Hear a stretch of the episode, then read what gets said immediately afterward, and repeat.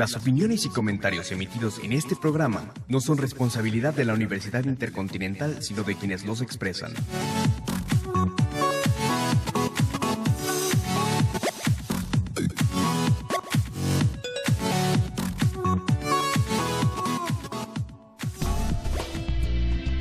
Bienvenidos a Educast, espacio radiofónico de reflexión de análisis sobre los diversos temas que tienen lugar en el ámbito de la educación y de la escuela en México. Este programa es producido por la Licenciatura en Pedagogía.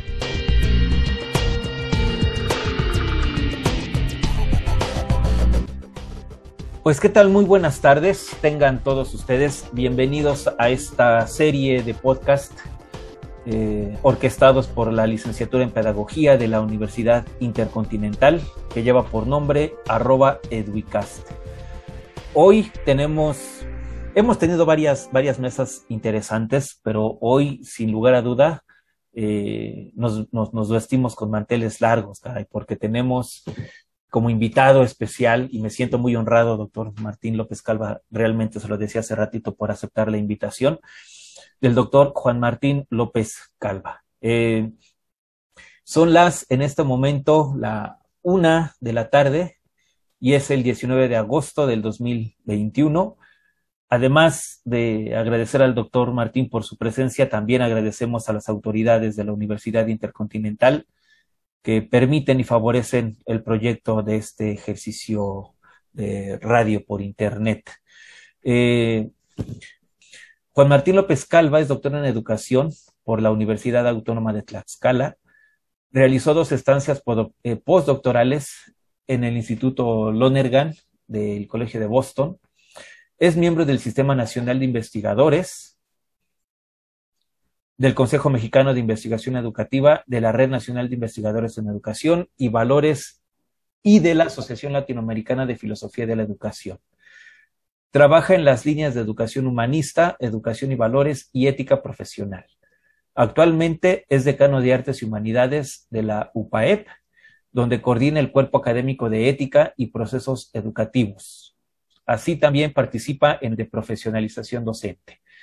Escribe desde 2011 eh, un artículo semanal en el periódico digital E-Consulta y la columna Educación Personalizante en el portal periodístico Lado B y tiene múltiples artículos en varias revistas, tiene capítulos de libros, tiene libros completos. De hecho, yo el acercamiento que tuve con el, con el doctor Martín López Calva, ¿no?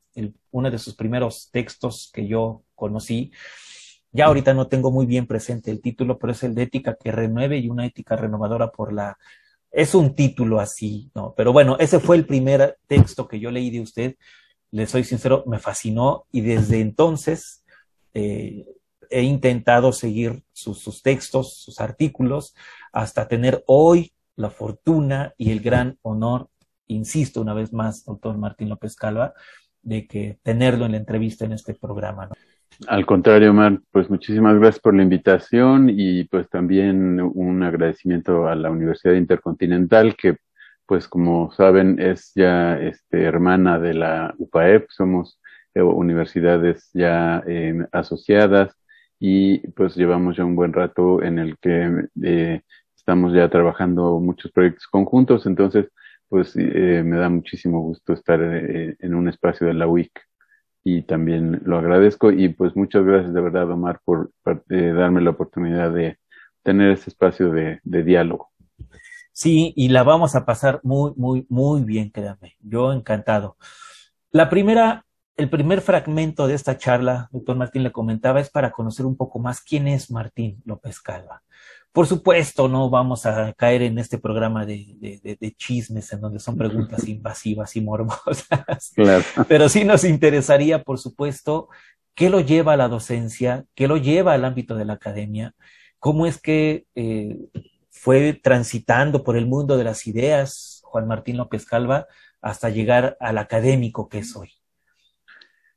Pues mira, es una pregunta muy interesante. realmente yo siempre digo que pues no, no fui yo quien encontró a la educación, sino que la educación me, me encontró a mí o me, o me atrapó a mí. yo originalmente estudié, bueno, primero diría que soy poblano, me gusta decir el mal chiste de que soy poblano pero no ejerzo, porque pues los poblanos tenemos cierta fama a nivel nacional, no muy buena en algunas cosas, este, nací en Puebla, mi formación inicial pues básicamente fue eh, con salesianos y jesuitas, que pues ahí yo creo que también hay una huella, ¿no? son dos eh, pues órdenes religiosas, eh, congregación en el caso de los salesianos, pues dedicadas a la educación, ¿no? que han, que han tienen ya pues mucho tiempo dedicadas a, a, educar y creo que pues esa impronta de como yo como alumno convivir con estos modelos educativos pues me hizo como que de tener cierto gusto, además de que por familia, pues eh, mi mamá es eh, profesora, aunque trabajó muy poquito tiempo antes de casarse nada más, y después ya se dedicó al hogar, y pues mi abuela fue maestra también, y tengo eh, algunas tías que han sido este, profesoras. Entonces, bueno, digamos de que por familia también tengo algo de lo educativo, pero finalmente yo cuando terminé la preparatoria me eh, metí a estudiar arquitectura. Eh, estudié arquitectura, soy arquitecto eh, por la UPAEP precisamente, eh, allá por, eh, por, los años 80, del 80 al 85, y pues realmente yo iba, iba, según yo, a dedicarme a la arquitectura, pero en el proceso de la, de la carrera tuve la oportunidad por el servicio social de dar clases a nivel bachillerato. Entonces, eh, pues realmente me fue apasionando mucho la docencia, me, me, fue gustando mucho y de ahí me invitaron a dar clases también a nivel de secundaria y bachillerato en una escuela pequeña particular aquí en, en Puebla. Entonces, pues como que me fui involucrando cada vez más en esta parte de la docencia y eh, cuando egresé de la universidad, pues lo poco que tenía de, de tiempo se lo dedicaba a eh, eh, traté de emprender algo en el, en el campo de la arquitectura, pero como que mi prioridad y mi corazón estaban en la docencia.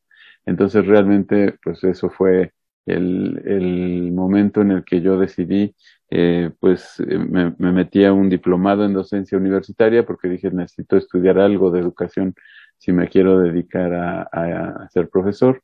Eh, y en ese diplomado pues tuve ya la oportunidad de conocer un poco de, ya de la parte de teorías pedagógicas, de didáctica, etcétera, y eh, pues me, me, fui ya metiendo hasta que estudié ya la maestría y el doctorado en educación y pues hice otra maestría de corte filosófico que ofreció eh, el rector de aquel entonces de la Ibero, yo trabajaba en, trabajé en la Iberoamericana de Puebla de 1988 al 2012 eh, de tiempo completo y el rector de por ahí de los años 88 al 91, eh, eh, el, doctor, maestro Javier Cacho Vázquez, este, jesuita, fallecido recientemente, él, él era eh, pues un gran estudioso de Bernard Lonergan, eh, un filósofo jesuita canadiense del siglo XX, y eh, abrió un posgrado, una maestría en humanismo universitario, en donde básicamente pues los módulos, los, las asignaturas tenían la base, eh, aunque no era el contenido propiamente solo Lonergan, pero la, el fundamento sí era la propuesta de Lonerganiana de autoapropiación. Y pues después yo eh, estudié la maestría no en la Iberoamericana, eh, sino en la Autónoma de Tlaxcala y allí tuve un encuentro muy afortunado con eh, el doctor Ricardo Avilés Espejel, también en paz descanse, él era profesor de tiempo completo en, eh, en la Facultad de Filosofía y Letras e impartía cursos en el posgrado en educación, eh, los cursos de filosofía y epistemología de la educación. Y con él conocí a, a Lonergan ya eh, más eh, de cerca y él fue el que pues realmente fue mi profesor de Lonergan hasta que falleció en el 2011. Ya no perdí el contacto con él lo invité a trabajar en la, Ibero Puebla, estuvo en medio tiempo muchos años y eh, pues, tuvimos la oportunidad incluso de abrir una maestría en educación humanista, que fue como eh, la que siguió después de, ese, de esa maestría de, de, humanismo que abrió el padre Javier Cacho. Y pues eh, digamos que es así como me fui involucrando en lo educativo y pues la parte más de la educación humanista fue pues quizá también un poco casual porque yo fui contratado de tiempo completo, mi primer cargo, digamos, al contratarme en la Ibero fue en el área que se llamaba Integración Universitaria, que son cursos de formación humanista como los que tienen muchas universidades. Y entonces, pues me, me interesé en estudiar qué, eh, cuál era ese modelo, qué es eso de formación humanista o educación humanista. Y a partir de ahí, pues he desarrollado ya pues mucho de mi, de mi trayectoria. Eh, Quizá para no ser mucho más largo, nada más diría que por ahí del 98, 99, me encontré el libro de los siete saberes necesarios para la educación del futuro de Edgar Morano Morín y eh, pues me atrapó también y desde esa época digamos que a Lonergan lo llevo estudiando desde 1989 90 más o menos eh, hasta la fecha y a ver si algún día logro ya entenderle bien eh, y a, Morán pues desde ese libro pues ya me empecé a meter más en serio a los libros, digamos, más teóricos de, de la complejidad, que son los seis volúmenes del método.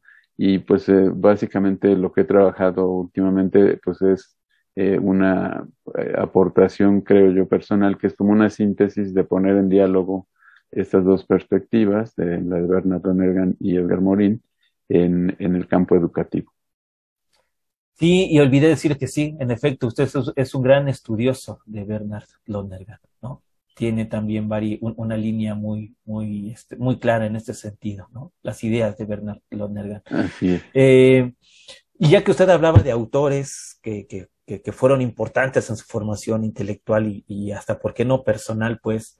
Y hablaba ya de ciertos títulos, va la pregunta que en algún momento incomodó a uno de nuestros presidentes más curiosos en la historia de, de, de México.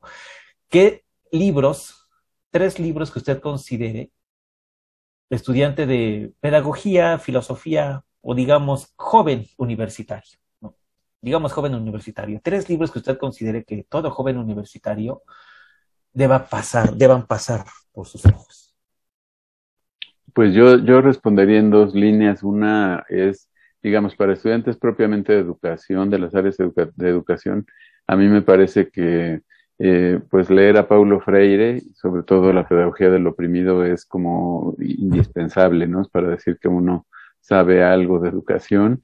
Eh, me parece que también eh, el libro que mencioné hace rato, Los siete saberes necesarios para la educación del futuro de Edgar Morin, como que nos plantea un, una propuesta muy sólida para este siglo, ¿no? Cómo repensar la educación para, para el siglo XXI y obviamente pues este eh, los clásicos, ¿no? Yo realmente, por ejemplo, eh, soy muy, o empecé también cuando estudiaba Lonergan y la primera maestría que hice, pues me metí mucho también a, Carl Rogers y este enfoque humanista, el enfoque centrado en el estudiante. Entonces yo ahí también eh, recomendaría los libros de Carl Rogers, El poder de la persona, por ejemplo, ¿no? Este, que, son libros como que nos pueden dar una orientación muy interesante hacia el humanismo. Y hay un libro que también a mí me gusta mucho que se llama Filosofías de la Educación Paideia, del filósofo catalán Octavi Fullat, que también nos da un panorama muy amplio sobre las diferentes teorías, como los, el mosaico de, de pedagogía que, o de pedagogías más bien que existen, ¿no? como que nos, nos ubica en el, en el escenario de, de que la cuando decimos educación no estamos hablando de lo mismo porque hay diversas formas de aproximarse ¿no? al fenómeno. Ahora, en, en, la otra dimensión, yo soy muy, eh, muy lector de novela y, y lector de eh, lector de poesía. Eh, a mí me parece que, este, por ejemplo, Cien años de soledad de Gabriel García Márquez, o alguno de los libros de, em, del, del filo, eh, bueno, yo iba a decir filósofo, es hijo de filósofo Julián Marías, eh, el, el, maestro Javier Marías, que es este literato, novelista, eh, alguna de sus novelas, a mí la que primero me, me, metió en su obra y me hizo seguirlo leyendo y he leído casi todo lo que ha escrito, es una que se llama Mañana en la batalla piensa en mí, y eh, soy también muy, muy seguidor, obviamente me gusta mucho la literatura este, latinoamericana y española, eh, yo soy muy seguidor también de, de, un autor peruano, además de Vargas Llosa, de un autor peruano que se llama Alfredo Bryce Echenique, a mí me gusta mucho, este, tiene una ironía, un sentido del humor muy interesante y, eh, especialmente un libro que se llama este, El hombre que hablaba de Octavia de Cádiz, me parece muy interesante. Y bueno, en poesía yo este, soy de Octavio Paz, de Jaime Sabines y de José Emilio Pacheco sobre todo.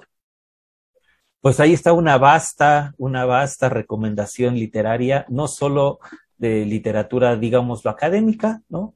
Sino también literatura en el sentido más para poesía, poesía, narrativa, etcétera. Mire, de todos los autores que usted mencionó, Morán, porque creo que es obligado conocer a Morán, y a, y a Fuyat, ¿no? A él le conozco un libro que se llama Pedagogía, eh, Pedagogía Existencial, me parece, se llama. ¿no? Librazo, sí, un gran autor. Y de todos los demás me llevo una, me llevo una gran tarea para conocerlos, para leerlos, porque si los recomiendo a usted, seguramente son eh, eh, autores de alto valor, ¿no? Eh, también ahora pasemos a la primera canción que vamos a escuchar, la primera de tres cancioncitas que vamos a escuchar durante la charla. Yo le solicitaba que fuera una canción con el que usted se, se sintiera identificado en esta primera parte de nuestra conversación y eligió la de Retrato de Joan Manuel Serrat. ¿Cuál es la razón de que sea esta canción con la que usted inició para, para o, decidió eh, iniciar la, la, ronda de musical hoy? Bueno, yo creo que hay, hay varias. La principal creo que tiene que ver con que ese poema de Machado, musicalizado por Serrat, eh, habla como de, como de una eh, historia de vida, digamos, de, del poeta, ¿no? Y, y, yo me identifico con muchas partes de esa, eh, si bien no, no en esto de, de, que tenga algo de sangre jacobina, aunque a lo mejor sí, pero este, en, en, en esta parte como de el, una vida sencilla de, en el fondo creo que el mensaje es yo aporto mi trabajo, eh, dice al cabo nada os debo, me debéis cuando escribo, eh, es decir, como que yo aporto algo y, y me gano la vida este, de una manera sencilla, como que sin grandes pretensiones, sin la soberbia de muchos eh, académicos, ¿no? Que sienten que son así como la, eh, grandes personajes. Este, creo que, que el, en el fondo el contenido del poema me gusta mucho, sobre todo el verso que dice eh, eh, soy en el buen sentido de la palabra bueno. Me parece que está muy este, pasado de moda eso de hablar del bien y de lo bueno, pero como yo trabajo la ética, pues a mí me parece que lo importante cuando educamos es que formemos gente que en el buen sentido de la palabra sea buena, que sean buenas personas, buenos ciudadanos. Y bueno, la razón histórica es que yo eh, a Serrat lo conocí pues en mi etapa adolescente, digamos, ¿no? Como en la secundaria prepa y pues creo que eso también deja una huella en uno. Y ese disco de Serrat fue de los primeros que yo conocí. Mi infancia son recuerdos de un patio de Sevilla y un huerto claro donde madura el limonero. Mi juventud, veinte años en tierras de Castilla. Mi historia, algunos casos de recordar no quiero. Ni un seductor mañara, ni un bradominesido, ya conocéis mi torpe aliño indumentario, mas recibí la flecha que me asignó Cupido y amé cuanto ellas puedan tener de hospitalario. Hay en mis venas gotas de sangre jacobina, pero mi verso brota de manantial sereno y más que un hombre al uso que sabe su doctrina. Soy en el buen sentido de la palabra bueno.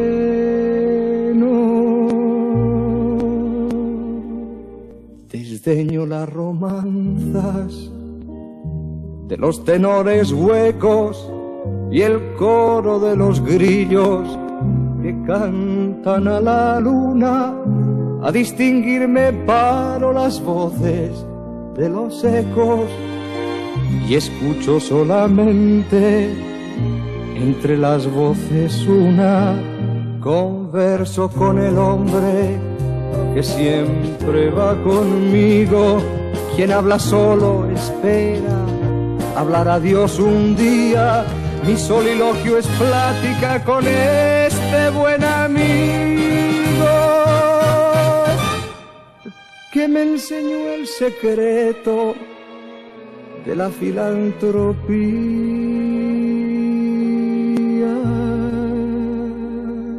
Y al cabo, nada os debo, me debéis cuanto escribo, a mi trabajo acudo, con mi dinero pago el traje que me cubre y la mansión que habito, el pan que me alimenta y el lecho en donde llago y cuando llegue el día del último viaje y esté al partir la nave que nunca de tornar me encontraréis a bordo ligero de equipaje casi desnudo como los hijos de la mar.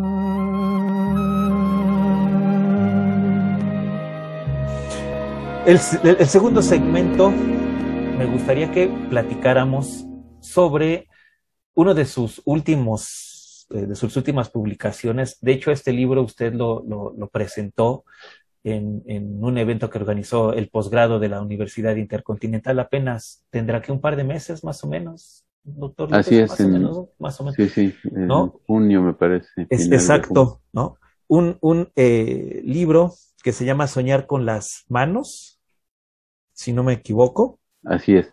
¿No? Pero decía que es como que parte de una trilogía esta publicación. A ver, cuéntenos, ¿qué encontramos en esta, eh, que, qué ideas encontramos en esta trilogía, en este libro? ¿Por qué es importante leer estas páginas? Pues eh, a, a, mí, eh, bueno, yo diría para presentar lo de la trilogía, es, es parte de una colección que yo esperaría que, eh, eh, fuera más allá de una trilogía. De hecho, ya tengo listo el cuarto volumen. Eh, estoy empezando a buscar quién me escribe el prólogo y quién pueda publicarlo. pero básicamente la historia es esta. Yo hace ya 10 años, en 2011, empecé a tener un espacio de opinión en un diario digital de Puebla, que es pionero en el periodismo digital en, en el Estado, eh, eh, que se llama Consulta, y por otro lado, eh, en esas épocas también conocí a uno de los codirectores de un portal periodístico nuevo que pues realiza un periodismo muy interesante y, y como muy fresco y, y, y muy este, ético eh, y él me invitó también a, a, a o dialogando con él por, a, a partir de una eh, rueda de prensa, según recuerdo, una entrevista sobre algo que había pasado en la CEP estatal, eh, pues llegamos al acuerdo de crear una columna que se llama Educación Personalizante y eh, también entonces desde esa época, desde 2011, eh, el portal cumplió 10 años, yo soy fundador, digamos, de los de los articulistas de opinión fundadores del, del portal. Eh, entonces, a partir de ahí llevo 10 años escribiendo dos artículos de opinión cada semana sobre temas educativos. Eso no es nada original, a mí me digo, sí es un esfuerzo muy arduo porque normalmente me, me toma la este, noche del domingo, una eh, desvelada bastante severa los domingos, de domingo a lunes, eh, claro, me lo imagino. En, en, la semana es un poco complicado eh, hacerlo porque está uno en, la, en, el trabajo cotidiano de la universidad, en la gestión eh, eh que tengo ahora a cargo del decanato eh, y en algunos proyectos más de investigación. Este, este libro es más bien una compilación de, decía yo que no es nada nuevo porque eh, yo esta idea la, la, tomo de don Pablo Latapí, eh, fundador, padre de la investigación educativa en México. Gran, gran, gran, gran pedagogo, claro. Él, él pues tenía pues esta idea de que era importante, además de hacer investigación de alto nivel, que se queda a veces en la parte, digamos, de las eh, publicaciones que se leen entre académicos solamente, pues eh, eh, que el tema educativo estuviera en la opinión pública, ¿no? Estuviera posicionado en el debate del país, porque la educación, pues, es algo fundamental para el desarrollo de nuestra sociedad y eh, pues para tratar los temas más urgentes. Entonces, el, eh, don Pablo escribió muchos años en el Excelsior y luego escribió en Proceso eh, un artículo cada semana durante muchos, muchos años. Y también él compiló, la Universidad Autónoma de Aguascalientes le hizo una compilación de varios tomos, si no recuerdo mal, son cinco o seis tomos de, de sus artículos de opinión seleccionados Em, que se llama, em, bueno, déjenme ver si me viene a, Tiempo de Educar, perdón, se llama Tiempo de Educar la serie. Entonces, eh, pues a partir de ahí, como yo empecé a decir, bueno, yo quiero también compartir artículos de opinión eh, con un lenguaje más accesible, digamos, un lenguaje que pueda leer un profesor eh, normal que trabaja en una escuela, un director escolar, que le, llegue fácilmente que además este, pueda leer un padre de familia, que pueda leer cualquier miembro de la sociedad y que diga, ah, la educación es importante, ¿no? los temas educativos tienen que pensarse y trabajarse. Y entonces, eh, pues eh, yo tomé esa idea de, de, eh, de, la serie, creo que, creo que no es tiempo educativo, sino tiempo educativo mexicano, algo así, el, el título de la serie de libros publicados por la Universidad de Aguascalientes, de Don Pablo, em, y eh, pues cuando ya tuve algún material más, este, digamos, más avanzado, eh, ya tenía yo varios años escribiendo cada semana dos artículos, pues eh, ya era una buena cantidad de material. Este, lo que, lo que hice fue, pues, pensar en una primera compilación y de ahí eh, pensé que como yo quería que este como yo quería que este el libro no fuera el único sino que eh, fuera yo recopilando este recopilando información este mis artículos de opinión y que pudieran seguir saliendo distintos volúmenes cuando pasara más tiempo entonces este pues eh, de ahí nació la idea de llamarle a la serie de libros eh, Educación para otro mundo posible. Entonces, digamos que eh, e, este libro que publicó, me hizo favor de publicar la WIC, de hecho, en, de forma digital, en forma de libro electrónico, se llama Soñar con las manos y es el tercer volumen de esta serie de Educación para otro mundo posible. El, el primer eh, eh, tomo se llama, em, eh, el primer tomo se llama El Alto Sueño. No, perdón, ese es el segundo, El Alto Sueño, Educación para otro mundo posible 2. Y el primero se llamó Un futuro en la garganta, también, Educación para otro mundo posible. Este, en la garganta, ¿qué título? pues normalmente, como decía yo hace rato, como soy muy lector de poesía, pues eh, tomo estos títulos de, de, algún verso de un poema eh, y entonces eh, pues a partir de ahí hago el como el concepto del libro, ¿no? Y me gusta porque es un trabajo en el que hay como la confluencia, por un lado, de colegas expertos que me, me han hecho el honor de pues de prologar cada uno de los tomos eh, eh, en este tercer tomo me, hizo favor la doctora Cecilia Fierro Evans, una gran investigadora en temas de convivencia escolar. Cecilia eh, Fierro. Cecilia Fierro, sí, sí, ella hizo el prólogo. Y, Caray, sí, ¿no? Qué personaje en el mundo de la educación. Así es, así es, sí, sí. Y bueno, Antonio Bernal prologó el primero, y si no recuerdo mal, José Ángel López Herrerías el segundo, que son dos profesores españoles, uno de la Universidad de Sevilla y el otro de la Universidad Complutense de Madrid.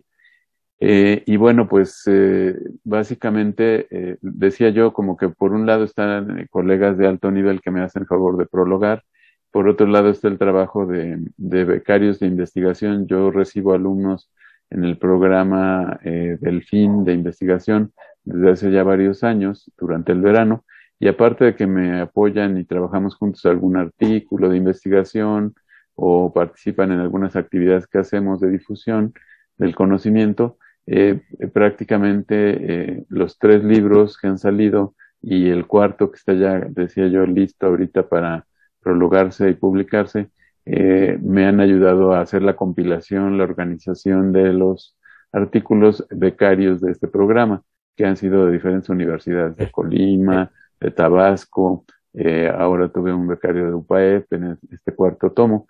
Entonces, este, pues básicamente lo que van a encontrar allí es una miscelánea de artículos breves con lenguaje accesible sobre temas diversos de educación que están agrupados como por categoría, ¿no? Entonces, cada, cada libro, eh, según el, tipo de, o la temática más bien de los artículos que he sacado en ese periodo de dos, tres años, eh, van, eh, los alumnos eh, que tengo de becarios me ayudan como a crear esas como grandes categorías en donde agrupar los artículos. y entonces, exacto, como irlos agrupando. Y entonces, pues tengo, tengo obviamente muchos de lo que es la educación humanista, lo que eh, significa una educación ética, una educación en valores, porque son mis temas o... Son sus fuertes. Son, son mis fuertes, exacto. Pero también obviamente uno tiene que opinar sobre los grandes temas nacionales. Entonces, de pronto tengo libros que hablan pues sobre las reformas educativas, la, ¿no? la reforma del 2013, por ejemplo, eh, creo que hay varios artículos de esa reforma en este tercer tomo de opinión de pues qué iba pasando y que cómo iba yo viendo ese ese devenir digamos de las políticas educativas aunque yo me declaro pues obviamente eh, pues un aprendiz solamente reflexiono sobre lo que yo veo pero no soy un experto en política educativa pero hay varios artículos también de estas líneas de política educativa ahorita que usted decía que eh, o sea que también hay que y creo que es necesario pues no que se opine, que se cuestione, que se analice lo que sucede en la vida educativa nacional. Una serie de relaciones que fui haciendo aquí en la, en la, en, la cabeza cuando lo escuchaba al mencionar a Pablo Latapí. Fíjese, mire qué curioso. Yo, yo, yo no sabía que usted había tenido acercamiento con literatura de Pablo Latapí, pues que había, que había sido parte de, de, sus, de sus fundamentos y de su formación pues intelectual también. Cuando yo leí este textito suyo, el de ética que renueve y, sea renovada por la educación, ese es el título. Es el título, sí, de la Cuando yo lo leí, yo pensé, ese es otro Latapí, porque la manera en que escribe, la manera en que va me fascinó, ¿no? Es un texto bellísimo, ¿no? Dije, este es otro Latapí, y dije, ah, bueno, ahorita fui hilando relaciones, fui hilando relaciones. Ahora, Latapí tiene un libro que se llama La sed por dentro, ¿no? Lo recordará seguramente. Claro. Eh, hace un análisis maravilloso en ese texto, la sé por dentro. Bueno, y a colación de que en octubre se cumplen los 100 años del decreto que da vida o que dio vida a la Secretaría de Educación Pública, ¿qué podría decir Juan Martín López Calva acerca de la SEP de hoy, acerca de la SEP de los últimos 10 años? Pues eh, yo lo que creo es que como en todos los países, digamos, no es que sea solo en México, pues la educación responde mucho a la, a la visión política del gobierno en turno, ¿no? Entonces, eh, eh, eh creo que eh, eso es natural, o sea, la educación eh, y la política están ligadas, toda educación tiene una visión política detrás, ¿no? En, cómo queremos formar a los ciudadanos del futuro. Y me parece que en México, pues no ha sido la excepción. El problema es que en México, pues hemos tenido un sistema político eh, realmente, pues, eh, eh, como muy inestable, digamos, como muy, bueno, primero una etapa por revolucionaria en donde el hacer se funda en tiempos pues de convulsos, todavía estaba terminando la, la guerra, ¿no? La revolución mexicana, todavía estaba la lucha entre los caudillos, etcétera. entonces nace en un contexto conflictivo, y después pues todo el periodo de, del viejo régimen priista pues respondía como a, al estilo personal de gobernar que decía Daniel Cosío Villegas, ¿no? Como que cada presidente tenía una prioridad eh, y como que enfatizaba lo que le interesaba o sus secretarios de educación interpretaban lo que el presidente pensaba y como que plasmaban eso en la, en la educación, en la SEP. Eh, me parece que ha habido etapas y este, pues muy brillantes, por ejemplo, esta de Vasconcelos, la primera porque había grandes retos, ¿no? La alfabetización de muchos millones de mexicanos, estas misiones culturales, a lo mejor también lo hemos idealizado, lo hemos visto de una manera romántica, pero me parece que fue un esfuerzo muy importante. Luego creo no, que. Vasconcelos es un personaje de matices, perdón, es un personaje. Exacto, exacto muy polémico. Es, polémico, por, por, en algún momento sí se le alaba y se le abraza y se, y se exige que su pensamiento sea parte de, de, de, los contenidos que estudien los jóvenes en materias de, de, humanidades, de educación, pero por otro lado también se cuestionan sus decisiones, se cuestionan sus, de repente sus afectos hacia ciertas ideologías que estaban devastando al mundo. No sé, es un personajazo en ese sentido, pues, ¿no? Sí, como muy complejo. Sí. Y, y sí, muy polémico. Pero bueno, creo que esa primera etapa de, en cuanto a la campaña de alfabetizar, de querer hacer llegar a los clásicos, a, a, toda la gente, incluso en los rincones más apartados, que aprendieran a leer con los grandes autores clásicos. Esa parte me parece interesante y positiva, ¿no? Eh, creo que hubo otra etapa muy rica en cuando hubo este famoso plan de 11 años, ¿no? De Torres Bodet. Me parece que hubo allí también esfuerzos interesantes de que hubiera cierta continuidad, ¿no? Porque creo que lo que yo opino es que de, desafortunadamente eh, el ligar la educación a la política, que es inevitable, en un sistema político que es tan cambiante como el mexicano, ¿no? Donde cada sexenio se, se re, quiere reinventar todo en el país, ¿no? Este, claro. Como si empezara de cero. Me parece que lo desafortunado es que no ha habido una política, digamos, transeccional, ¿no? Una apuesta más de largo plazo para decir, este, la educación es uno de los pilares centrales para el desarrollo de una mejor sociedad y el desarrollo incluso hasta económico del país. Y eh, pues no se le ha apostado lo suficiente, ni en términos de eh, presupuesto, por ejemplo, ni en términos de formación docente, de reconocimiento real a los docentes, eh, que tengan una carrera docente en la que tengan pues un sueldo y unas prestaciones sí. eh, bien este que sean bien remunerados pues que tengan también un sistema pues más este transparente de pues de selección y de promoción no eh, sí. me parece que esas cosas eh, no no se han podido consolidar yo creo que eh, pues este llamado periodo neoliberal eh, si bien sí exageró en estas partes como de eh, la educación para eh, un modelo económico, ¿no? De competitividad, mercado, etcétera, y, y pues el, demasiado énfasis en eso y quitando otros elementos de la formación que son fundamentales, ¿verdad? Como lo valoral, lo emocional, eh, claro. en fin. Eh, eh, pues eh, me parece que aportó algunas cosas como de sistematización, de una cultura de evaluación que todavía no logra consolidarse. Eh, y yo creo que la reforma del sexenio anterior, pues eh, con todo y el problema de que hubo de oposición y eh, política también por parte de, sobre todo lo, los sindicatos, no, no, no creo que los maestros en general de base, sino más bien como las cúpulas sindicales, eh, creo que tenía elementos interesantes de como para ir hacia un modelo de mayor complejidad, es decir, un modelo un poco menos piramidal, menos centralizado, eh, eh, con mayor participación social.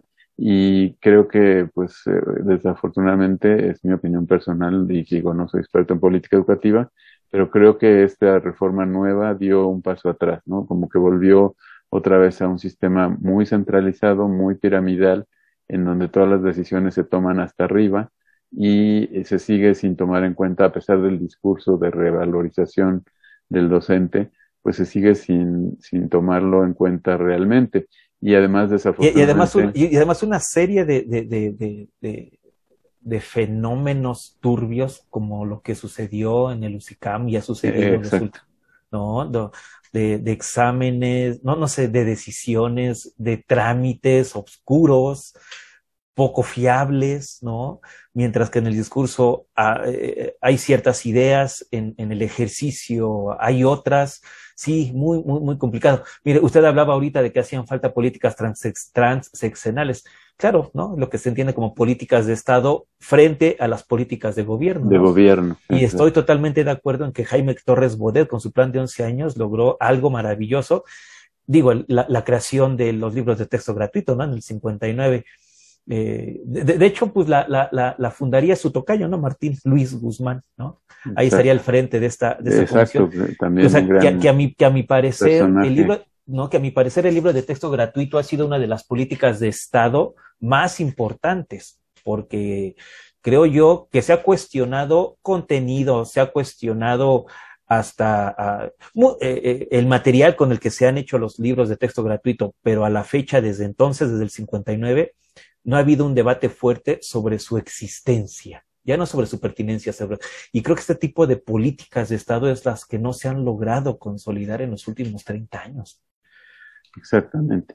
Y, y realmente el que haya, pues, una carrera profesional docente, pues, bien reconocida, que el estatus del profesor en la sociedad se, sea, eh, pues, el adecuado, ¿no? Que se, que, que haya como mucha, muy buena formación, mucha exigencia para que los maestros que tengan una plaza sean realmente los mejores, que tengan una gran vocación, pero que eso se vea también compensado pues con una muy buena remuneración y una muy buena valoración social. Eso me parece que todavía es un pendiente, como que sí. no se les ha tomado en cuenta, ¿no? Por ejemplo, eh, eh, a mí me parecía que, decía yo, como se, eh, había al menos en el papel, aunque estuvo mal instrumentada, mal, muy mal comunicada la reforma anterior, había elementos como esta autonomía del INE, que también se le cargaron cosas que no eran su responsabilidad y todo fue como el villano, digamos, de la reforma anterior, este, pero hizo cosas muy valiosas. El tener un organismo autónomo era muy importante porque de alguna manera como que hacía un contrapeso, ¿no?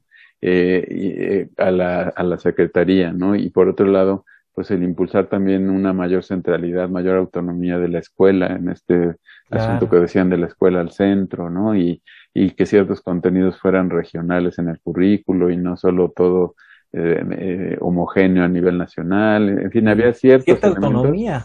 Eh, de cierta autonomía, ¿no? Que realmente pues no llegaron a concretarse, ¿no? Desafortunadamente porque todo se centró en el tema de evaluación docente, en este calificativo pues muy cuestionable desde el punto de vista de punitivo, ¿no? Que yo creo que en realidad, si vemos los hechos, no fue punitivo, eh, pero, pero bueno, eh, sí estuvo mal instrumentada, sí hubo plazos de prisas que hicieron que los instrumentos a lo mejor al principio no fueran los mejores, las formas de aplicación tampoco, etcétera, pero y, y no se acabó de lograr esta transparencia, ¿no? En la asignación y promoción de plazas, pero en lugar de dar un paso adelante, dimos un paso, un paso atrás. ¿no? Sí, ahora con esta nueva Con- escuela con esta mexicana nueva- que yo no veo ni nueva escuela mexicana, no, no sé, es, es, es un, es un lío que sí Exacto. amerita un tema específico y debate tras debate y, y, y discusión tras con mucho discusión. porque- análisis, ¿no? Sí, Este, exacto. y que análisis de, académico de pues investigadores serios, ¿no? Hay muchos en México.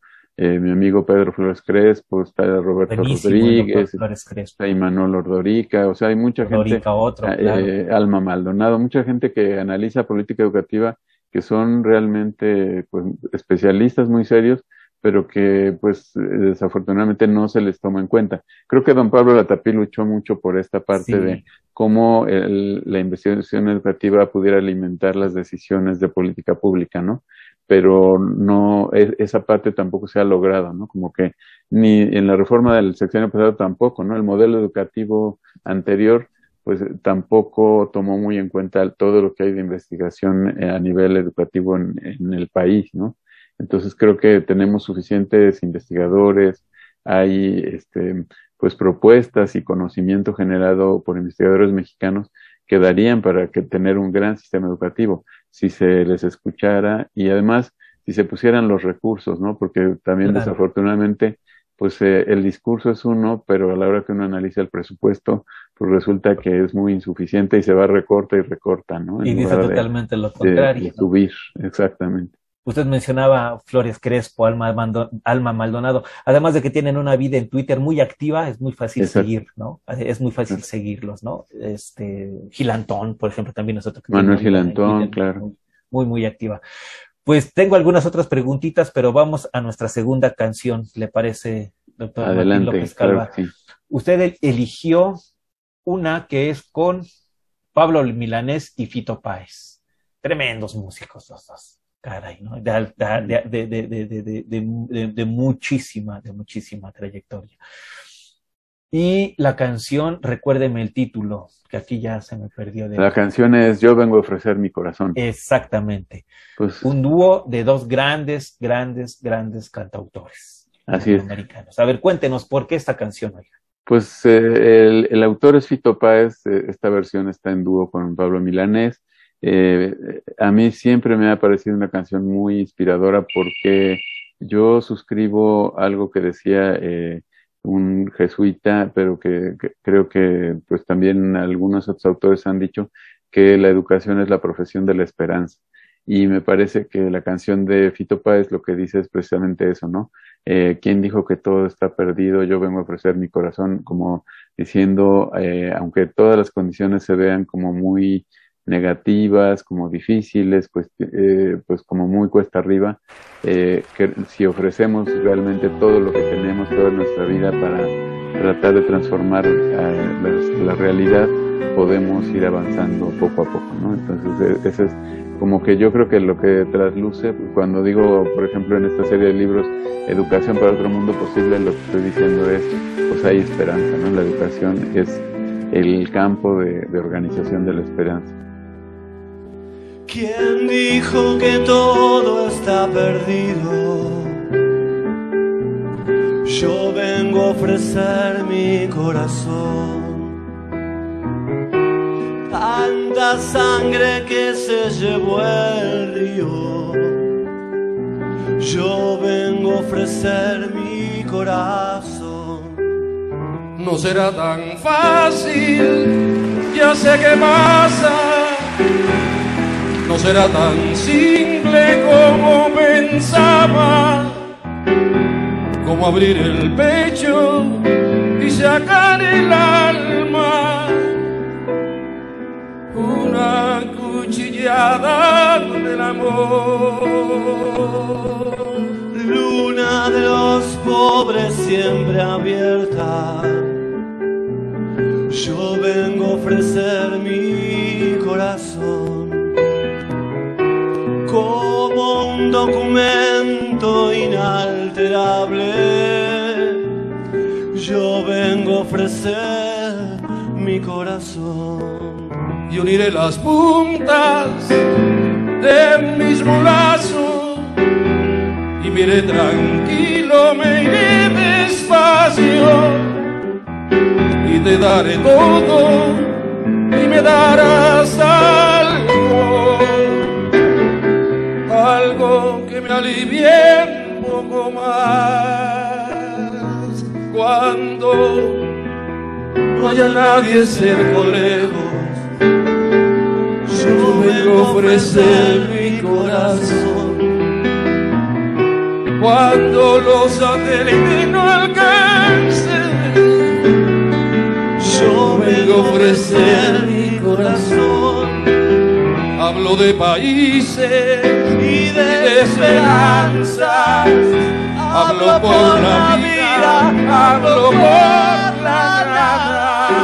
Hablo de cambiar esta nuestra casa.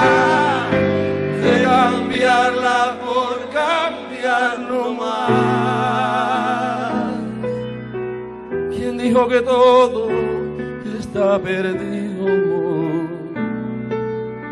Vengo a ofrecer mi corazón.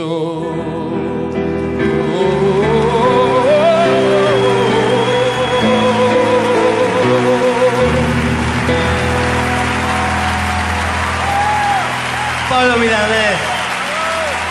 Y hace ratito que lo escuchaba cuando decía usted que la ética en tiempos actuales como que está ignorada, ¿no? Y, que es, y que es necesario hablar de ética, pues, no solo porque es su formación, sino porque realmente es necesario hablar, hablar de ética. Hay una autora, eh, me parece que es eh, catalana, no recuerdo ahorita muy bien, eh, Alicia Escribano, y ella en un texto que se llama Aprender a enseñar fundamentos de didáctica general, en, una de los, en uno de los fundamentos de la didáctica que ella construye, que es el filosófico, dice que, bueno, sostiene que la finalidad de la didáctica es enseñar a ser persona. ¿no? Esto me, me, me, me, recordó a otra profesora con la cual seguramente usted convivió cuando estuvo en la Ibero, con esta Hilda Patricia, que tiene libros y publicaciones al respecto sobre el humanismo del siglo XX y del siglo XXI. Bueno, ¿Por qué, ¿Por qué este rodeo? Porque mi pregunta sería esta en concreto. ¿Será posible enseñar a ser persona? ¿Tendría que ser una de las finalidades de la educación enseñar a ser persona? Y si es que decimos que es posible enseñar a ser persona, significa que nacemos no siendo persona. ¿Y en qué momento alcanzamos la personeitud? No sé, válido el concepto. Espero no haber sido muy revuelto con, y, esta entrevista le estaba esperando con ansias, porque quería hacerle a usted esta pregunta y escuchar su respuesta, doctor Martín. Pues bueno, en, primer lugar creo que este, eh, bueno, es una pregunta muy interesante y es una, una pregunta pues complicada de responder. Eh, yo diría que en primer lugar, pues hoy está muy cuestionado eso de enseñanza, ¿verdad? Sería cómo facilito el aprendizaje para que eh, eh, los alumnos aprendan a ser personas. Pero yo, yo tampoco estoy en contra del término enseñanza, me parece que sea, el péndulo se ha movido de un extremo al otro, ¿no? Descentrado en la enseñanza a centrado en el aprendizaje, en el aprendizaje centrado en el maestro a centrado en el alumno, digamos, el, el proceso. Y yo más bien creo que, que viéndolo desde, desde la complejidad, pues sería más bien centrar la educación en la relación pedagógica, ¿no? En la relación entre el educando y el educador, en la que ambos enseñan y ambos aprenden. Y yo sí, en ese sentido diría, pues sí se puede enseñar a ser persona. Eh, yo me, me, hiciste recordar un librito manual, digamos, de un curso que está editado en Trillas, que, se, que escribí hace muchos años, eh, por ahí de, yo creo que en los noventas, eh, que se llama eh, Desarrollo Humano y Práctica Docente. Y uno de, sus capítulos dice, siendo humanos, aprender a ser humanos, así se titula. Este, y creo que esa es la paradoja de, de, que, está detrás de la respuesta a tu pregunta, que es, pues sí, siempre, obviamente, ya somos humanos eh, y todo el tiempo no, no podemos decir, ah, bueno, mi niño de preescolar o mi, mi alumno de primaria está aprendiendo a ser humano porque no es humano, ¿no? Es como un proyecto de ser humano, es como un este, prehumano, digamos, no se puede decir eso. Eh, obviamente eh, somos ya humanos, pero me parece que la clave está en algo que mi, mi gran maestro de Lonergan, Ricardo Avilés, decía de la diferencia entre lo humano y lo humanizante, ¿no? Entonces, el aprender a ser persona para mí sí es posible y necesario y la educación, yo creo que el objetivo, yo no diría uno de los, sino diría el objetivo central es aprender a ser persona. Eh, ¿Por qué? Porque eh, me parece que eh, necesitamos aprender a eh, ir desarrollando lo que es humanizante y tratar de ir lo más que se pueda, porque siempre obviamente somos seres de luces y sombras, de contrastes, de contradicciones, pues podemos eh, tratar de evitar lo más que se pueda caer en conductas, en decisiones, en pensamientos, en ideas deshumanizantes, ¿no? Entonces creo que eh, eh, obviamente, eh, si decimos lo humano, aprender a ser humano, yo hablaría de, de cómo desarrollar estas aptitudes que nos hagan irnos humanizando e ir humanizando al mundo y no irlo deshumanizando e irnos deshumanizando con él. obviamente, si vemos lo que hace un sicario, por ejemplo, ¿no? O lo que hace un asesino serial, eso es, eso es humano, ¿no? Eh, ¿Por qué? Porque ninguna otra especie animal tiene la conciencia como para decir que asesina a alguien, ¿no? O que puede eh, realmente tener eh, maldad, no, es, no hay una dimensión moral en, en un eh, animal que mata a otro, ¿no? Eso es por alimentarse, por defenderse, pero en el ser humano sí hay una intención muchas veces de hacer el daño, ¿no? Y de matar al otro. Y eso es humano, pero eso no es humanizante. Me parece, eso deshumaniza a la persona que lo hace y deshumaniza al mundo. Entonces yo creo que, que ahí está lo ético, ¿no? Por eso yo siempre digo que la ética no debe ser vista como la cereza en el pastel, ¿no? Como el adorno final que muchas escuelas dicen, bueno, aquí les, los hacemos súper eficientes para que sean directivos de grandes empresas, etcétera, y además, pues les ponemos un aderezo de valores, ¿no? O les damos una materia de educación en valores. Más bien, eh, yo digo, en la ética nos va la vida porque literalmente este, cuando educamos tendríamos que educar para humanizar el mundo y eso quiere decir para que todos podamos vivir, eh, vivir para vivir, diría Morán, y también Lonergan lo dice, no vivir solo para sobrevivir, sino vivir para vivir, vivir para tener una vida humana plena. Y, y eh, en eso estoy eh, pues de acuerdo con la autora que citaste, que por cierto yo no la, no la conozco, no la he leído. Muy, muy, muy interesante esa, esa señora. Muchas gracias. Mire, esta política de abrazos, no balazos, ¿es una política humanizante? ¿Será posible entenderla como, como, como una política humanizante y con cierta efectividad ante los grandes y profundos problemas de violencia en muchos sentidos que atravesamos los mexicanos? Hay por ahí un otro, otro señor seguramente lo ha leído, eh, doctor Martín, que es este Richard Rorty, tiene un textito, no recuerdo el título de ese textito, pero habla sobre algo así como que la educación de los sentimientos, ¿no? Y en este textito él va a decir que no hay personas malas, que es el contexto el que hace que los sujetos se comporten de tal o cual forma, ¿no? Si yo soy asesino, tendríamos que revisar el contexto del asesino porque no es una persona mala, es simplemente trastocada por su contexto, ¿no? Y nosotros tendríamos que pensar que qué bueno que no somos ellos o estar en cierto sentido agradecidos por el contexto en el que nosotros nos fuimos conformando como sujetos, que nos alejó de ser unos asesinos, mientras que a otro los contextos los han eh, eh, orillado a ser unos, unos, unos delincuentes. Bueno, y esta idea de Richard Rorty habla de que entonces no hay hombres malos ni buenos, es el contexto el que los va a conformar. No sé, desde lo que usted ha trabajado, ¿Qué podría decir sobre esto que aquí brevemente le, comento? Que, esto de la política de los abrazos y no balazos y esto que dice Richard Rorty.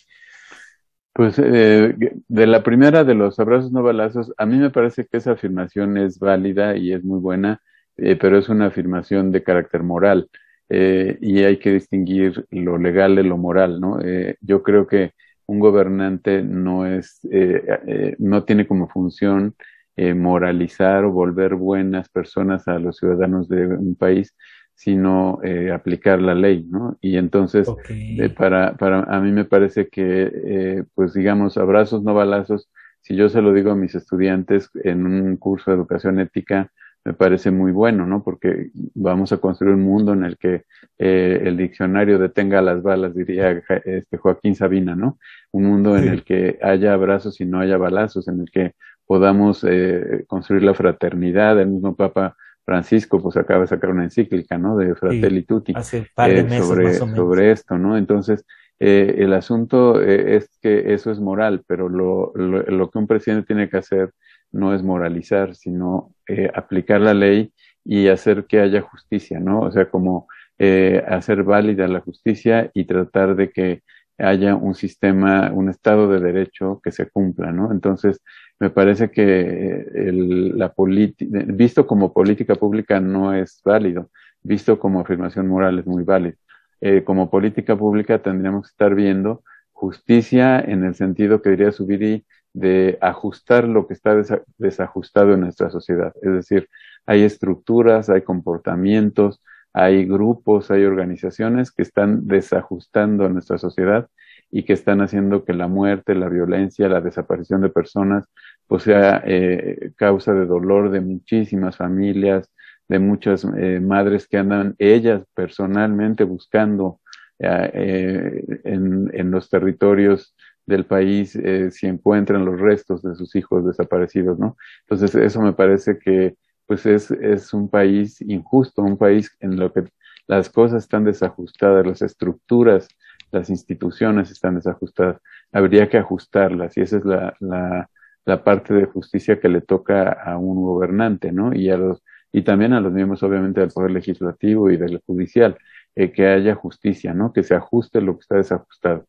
Pero, eh, por otro lado, este, eh, ya en la parte de lo de, eh, digamos, eso creo que es un pendiente que tenemos muy fuerte y que estamos viviendo momentos muy, muy críticos, como que se ha, venido descomponiendo esto, eh, no en este sexenio, sino de, desde hace ya pues un par de décadas, quizás desde que empezó el siglo, empezó a crecer y a crecer el problema en México, ¿no? Y se ha vuelto realmente pues terrible, ¿no? y lo malo es la normalización lo malo es que ya no nos asusta, ¿no? Ya no lo vemos como, lo vemos ya nada más como una cifra más, ¿no? Y, no lo vemos como con todo el dolor que causa y, como una persona que está eh, siendo privada de la vida o que está siendo desaparecida. Por otro lado, en la parte de lo de Rorty, pues yo creo que es un poco coincidente con lo que concebía Rousseau, ¿no? Como el, ser humano como el salvaje bueno, ¿no? En el que naturalmente somos buenos, pero el entorno nos va moldeando hacia lo malo. Yo creo que en realidad, eh, pues si lo vemos desde el Lonergan, si lo vemos desde el mismo Morán, eh, tenemos este, nosotros estructuralmente, como seres estructuralmente morales, diría Adela Cortina, eh, somos seres que tienen eh, la, el potencial, la tendencia a actuar bien y actuar mal. O sea, sí podemos también ver elementos individuales de bien y de mal, no podríamos decir este, que una persona no es mala o que una persona no es, este, eh, o que todas las personas son naturalmente buenas y toda la culpa es de la sociedad, sino que necesitamos pensar en que, de una manera compleja, en que es un conjunto de factores, ¿no? La persona, la sociedad, que se las estructuras, el contexto se entrecruzan, porque eh, si no, pues eh, eso podría explicar que en, cual, en todos los hogares donde hay eh, violencia, eh, eh, las, los niños van a crecer y se van a volver violentos. en todos los lugares, que a veces es un poco la hipótesis del gobierno, donde hay pobreza, todos se van a volver delincuentes, ¿no? Y en realidad no es cierto. Muchas personas hay que son personas de bien y que han crecido en contextos, este, pues, por ejemplo, el mismo hijo de Pablo Escobar, Gaviria, en Colombia, aquí está una querida amiga, este, eh, exalumna Liliana Yela, que todavía está cursando nuestro doctorado. Eh, veo también que este, eh, Milena ponía en Colombia, ¿no? En su formación en Colombia, entiendo que es de allá también. pues el, el, hijo de Pablo Escobar, si no recuerdo mal, haber leído un reportaje de que es arquitecto y él ha hecho una campaña eh, para ir, por ejemplo, a entrevistarse personalmente con familias de víctimas de, de, lo que su papá hizo, ¿no? De personas que murieron, hijos de, de, familias, etcétera, y se ha entrevistado con las familias para pedir perdón y ha, y ha hecho toda una asociación, un movimiento en pro de, de la paz. Entonces ahí hay un ejemplo de que no es que eh, todos los seres humanos son naturalmente buenos y el entorno los, este, los hace malos, sino que hay entornos malos donde también se dan personas buenas, ¿no? Entonces, creo, creo que, y lo opuesto también, entonces creo que, que es un problema más complejo, ¿no? Que como lo ve Roth. Sí, mire, yo, yo quisiera preguntar muchas otras cosas más. Estoy, estoy, estoy bien interesante esta charla con usted, oiga, en verdad. Qué, fascinante está resultando esto, qué idílico está resultando este, este tiempo. Eh, aprovecho para mandar saludos a uno de los últimos informes eh, arrojaba unos datos que, a nosotros, como, como creadores de este espacio de, de Duicast, nos llenaban de mucho entusiasmo, que hay gente en Rusia, en Estados Unidos, en Colombia, en España, por supuesto en México, que ya están siguiendo esta serie de, podcast y eso pues nos entusiasma mucho, mucho, mucho, mucho. Así que les mandamos, ya en su momento escucharán esto y les mandamos un fuerte abrazo y muchos, muchos saludos desde México hasta donde nos estén escuchando. Síganos por nuestras redes sociales, arroba educast para Twitter y también arroba educast para nuestra página de Facebook, ¿no? Y con esta pregunta ya iríamos llegando al final de nuestra conversación, doctor Martín López Calva. ¿Qué viene? Usted ya decía que, está, eh, que ya está en el tintero un cuarto libro de esta serie que nos platicaba hace unos momentos. Además de, de, este, de, esta cuarta publicación, ¿qué otras cosas tiene en mente el doctor Martín López Calva? ¿Con qué nos va a sorprender en los próximos meses? Pues mira, eh, tenemos, eh, por un lado, hay otro libro que acaba de salir que se llama Necesidades y posibilidades de educación en complejidad, una mirada prismática, que eh, pues eh, es algo más desde el pensamiento complejo que desde Lonergan.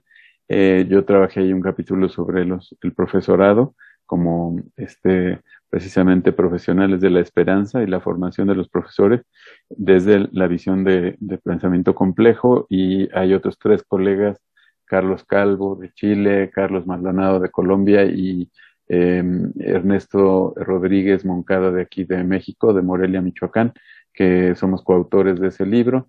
Estoy metiéndome eh, muy, digo, tratando como de em, ir aterrizando más también cosas de investigación eh, y eh, metiéndome el tema este más de complejidad y un poco del enfoque de capacidades. También he trabajado un poquito últimamente, cinco años para acá, el enfoque de Nussbaum de capacidades y eh, ahorita en curso está este cuarto libro que se va a llamar, si es que llega, ojalá, a publicarse, eh, se va a llamar Con tu puedo y con mi quiero, Educación para otro mundo posible, volumen 4, y eh, tomado de un verso de Benedetti. Y eh, por otro lado, tenemos un libro colectivo en nuestro cuerpo académico de ética, donde hay un proyecto de, sobre engagement que venimos trabajando desde hace mucho tiempo eh, ese libro de engagement docente eh, probablemente salga a finales de, o lo tengamos listo a finales de año para ya empezar el proceso de publicación.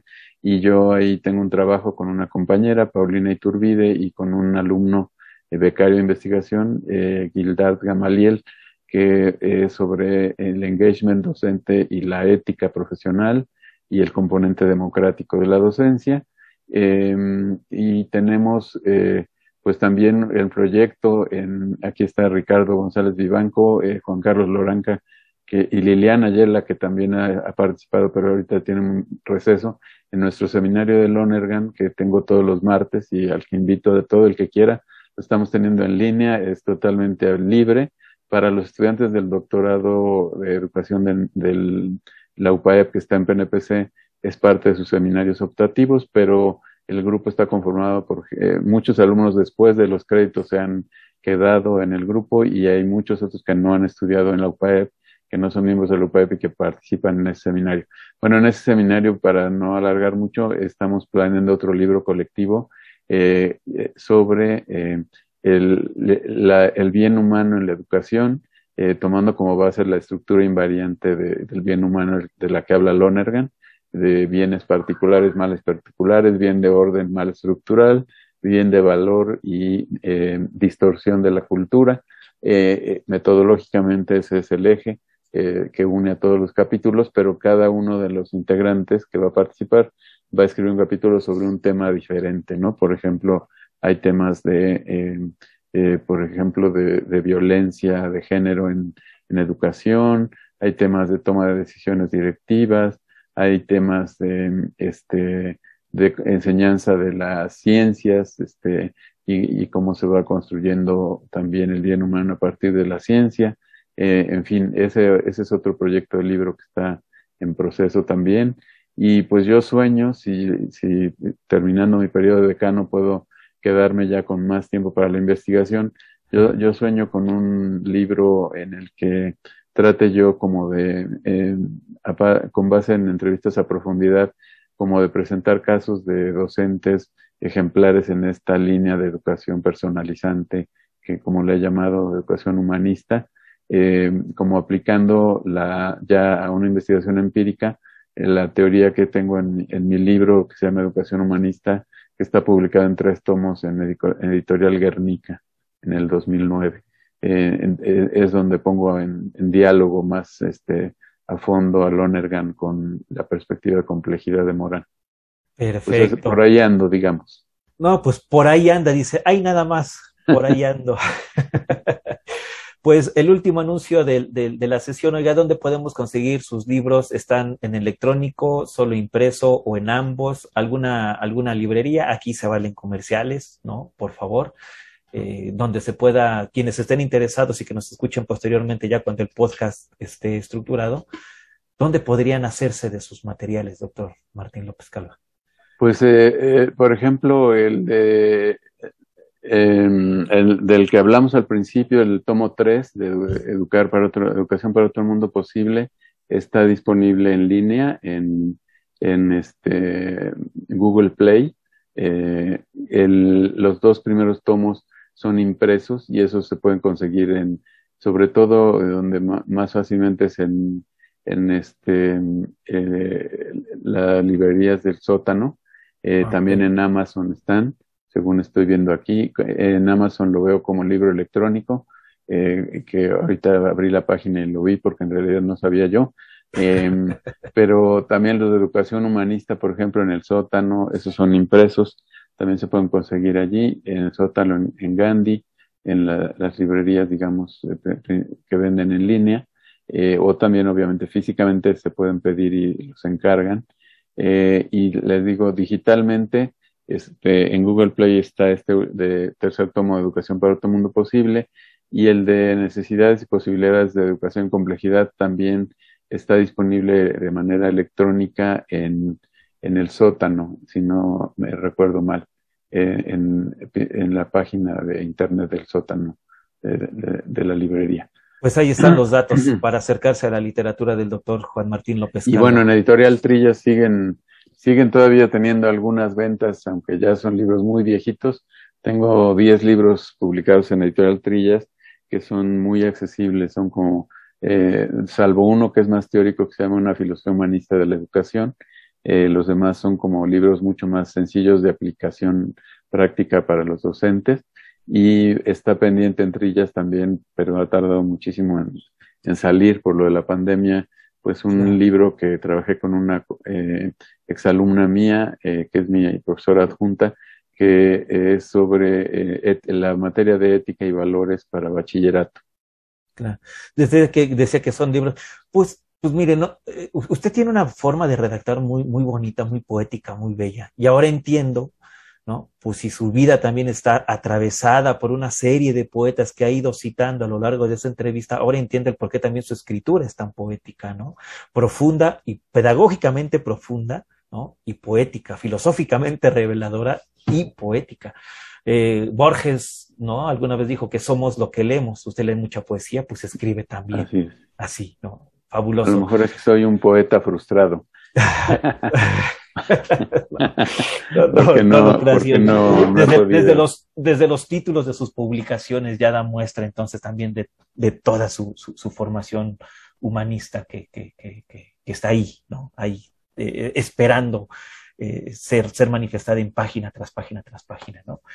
En verdad, muchas, muchas gracias, doctor Martín López Calva, por esta eh, entrevista. Yo la pasé muy bien el tiempo yo también el, el, tiempo establecido es para una hora ya llevamos una hora y cuarto casi. Así es. Y a yo ver podría cómo seguir... recortamos luego. No y, y, yo podría seguir de, de, de, de, preguntón aquí hasta que se mete el sol. Oiga yo estoy encantado de tenerlo en este programa. Eh, pueden abrir sus micros y regalar de un caluroso y breve aplauso. Estaría Muchas felicidades, doctor Calva. Muchísimas gracias, Milena. Qué gusto saludarte. Pues ahora sí, muy, y muchas gracias por, por habernos acompañado en este, en, este, en este programa. Ahora sí, doctor Martín López Calva, cuéntenos, todo se transforma de Jorge Drexler. ¿Por qué esta canción? Pues eh, es más eh, por el tema de complejidad, ¿no? Que es otra parte, otro ángulo de, eh, de mi sustento teórico en, de mis trabajos eh, porque es una canción en la que de una manera muy poética, muy bonita y muy cotidiana habla de, eh, nos deja claro cómo todo en, en, el mundo está relacionado, ¿no? Y me parece que esa es la propuesta básica de la complejidad del pensar que todo tiene relación con todo y que todo va afectando, una cosa va afectando a otra. Y en este caso él lo hace en una pues historia de una pareja, este, en algo de vida cotidiana, pero queda muy clara esa idea de cómo todo está interconectado en el mundo y todo está interconectado en, nuestra vida, ¿no? Y, y, en la ética creo que es importante también superar esa visión de tu, mi libertad termina donde empieza la del otro, porque en realidad todas nuestras libertades están entretejidas en esto que Morán llama ecología de la acción. Tu beso se hizo calor, luego el calor movimiento, luego gota de sudor que se hizo vapor, luego viento que en un rincón de La Rioja movió el aspa de un molino mientras se pisaba el vino que bebió tu boca roja tu boca roja en la mía, la copa que gira en mi mano. Y mientras el vino caía, supe que de algún lejano rincón de otra galaxia, el amor que me darías, transformado volvería un día a darte las gracias. Cada uno da lo que recibe, luego recibe lo que da. Nada es más simple no hay otra norma, nada se pierde, todo se transforma, todo se transforma.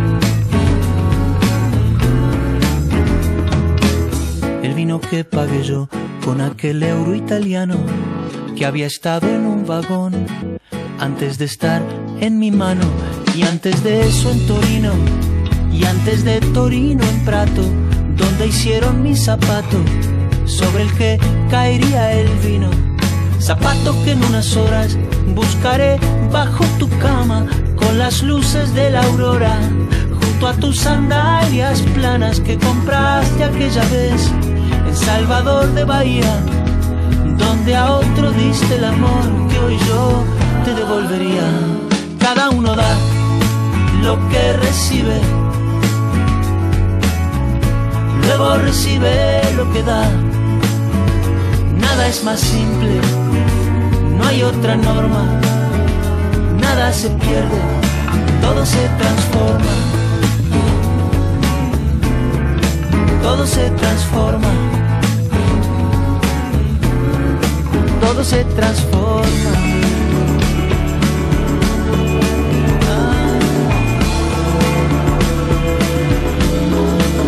se transforma.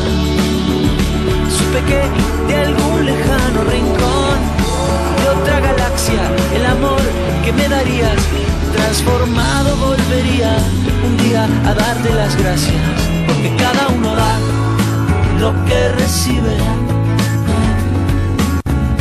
Luego recibe lo que da. Nada es más simple, no hay otra norma nada se pierde, todo se transforma. Nada se pierde, todo se transforma.